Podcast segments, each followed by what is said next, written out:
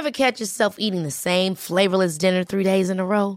Dreaming of something better? Well, HelloFresh is your guilt-free dream come true, baby. It's me, Kiki Palmer. Let's wake up those taste buds with hot, juicy pecan-crusted chicken or garlic butter shrimp scampi. Mm. Hello Fresh. Stop dreaming of all the delicious possibilities and dig in at HelloFresh.com. Let's get this dinner party started.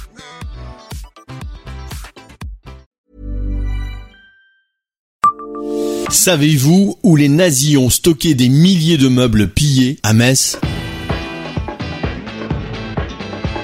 Bonjour, je suis Jean-Marie Russe. Voici le Savez-vous Metz Un podcast écrit avec les journalistes du Républicain Lorrain. Lorsqu'ils entrent à Metz en juin 1940, les nazis n'ont pas pour seul objectif de germaniser la ville, ils veulent aussi l'inscrire, et la Moselle avec elle, dans la culture allemande en la vidant de ses traces françaises. Une organisation SS sera chargée du pillage. Des milliers de meubles seront stockés au musée de la Cour d'Or.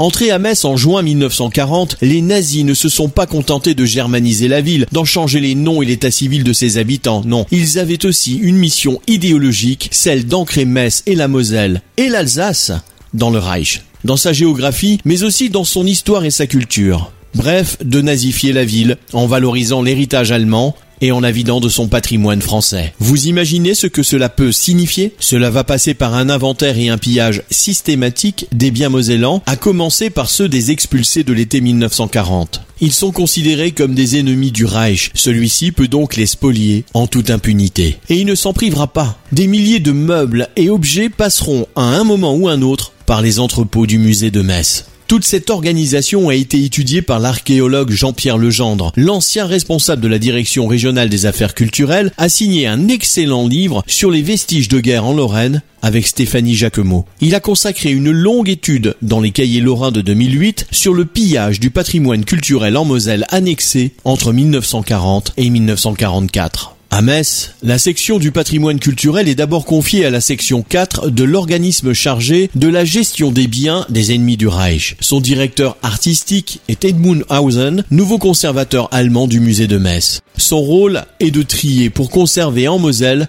tout ce qui a de la valeur. Dès novembre 1940, il va visiter les châteaux de Pange, Montigny, Vaux, Charleville-sous-Bois et Silony pour faire son marché. Ce sera le cas pour 36 châteaux du département. Oui mais voilà, la germanisation de la Lorraine, c'est l'affaire de la SS. C'est son rôle de mettre en avant le patrimoine mobilier traditionnel et l'art populaire lorrain. Les négociations entre civils et SS vont aboutir à la création d'une cellule SS, la Zweigstelle Lothringen. Edmund Hausen, politiquement sûr, en reste le directeur. Civil et SS s'installent au musée. Très vite, celui-ci croule sous les dépôts de mobilier. Il faut bientôt demander aux maires de les stocker dans leur commune. Car l'inventaire est énorme. 1800 armoires, 220 vaisseliers, des centaines de tableaux. Migette, Fragonard, Jéricho, Doré. Le tout est estimé à 3,5 millions de Reichsmark à l'été 1942 un autre service va récupérer 800 000 livres.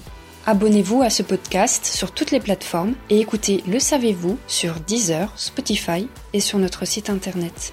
Laissez-nous des étoiles et des commentaires.